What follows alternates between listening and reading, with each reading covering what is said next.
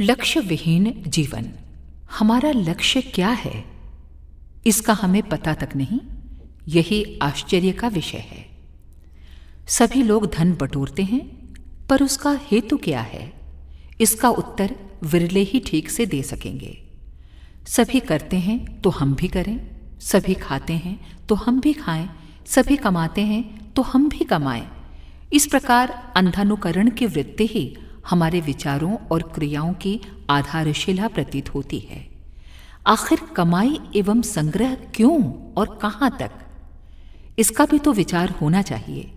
पर हम चैतन्य शून्य लक्ष्य विहीन एवं यंत्रवत जड़ से हो रहे हैं। क्रिया कर रहे हैं, पर हमें विचार का अवकाश कहाँ? जिस प्रकार कहाँ जाना है, ये जाने बिना कोई चलता ही रहे तो इस चलते रहने का क्या अर्थ होगा? लक्ष्य का निर्णय किए बिना हमारी क्रिया निरर्थक होगी।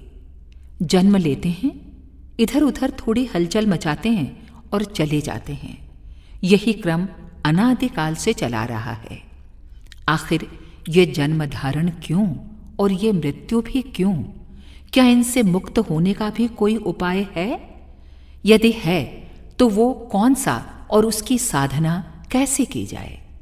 इस पर विचार करना परमावश्यक है। यह तो निश्चित है कि मरना अवश्यंभावी है। इसीलिए लक्ष्य को निर्धारित कर उसी तक पहुँचने के लिए प्रगतिशील बना जाए। समय को व्यर्थ न खोकर प्राप्त साधनों को लाभ के अनुकूल बनाया जाए और लक्ष्य पर पहुंचकर ही विश्राम लिया जाए। यही हमारा परम कर्तव्य है। अखंड ज्योति, नवंबर 1948 पृष्ठ 15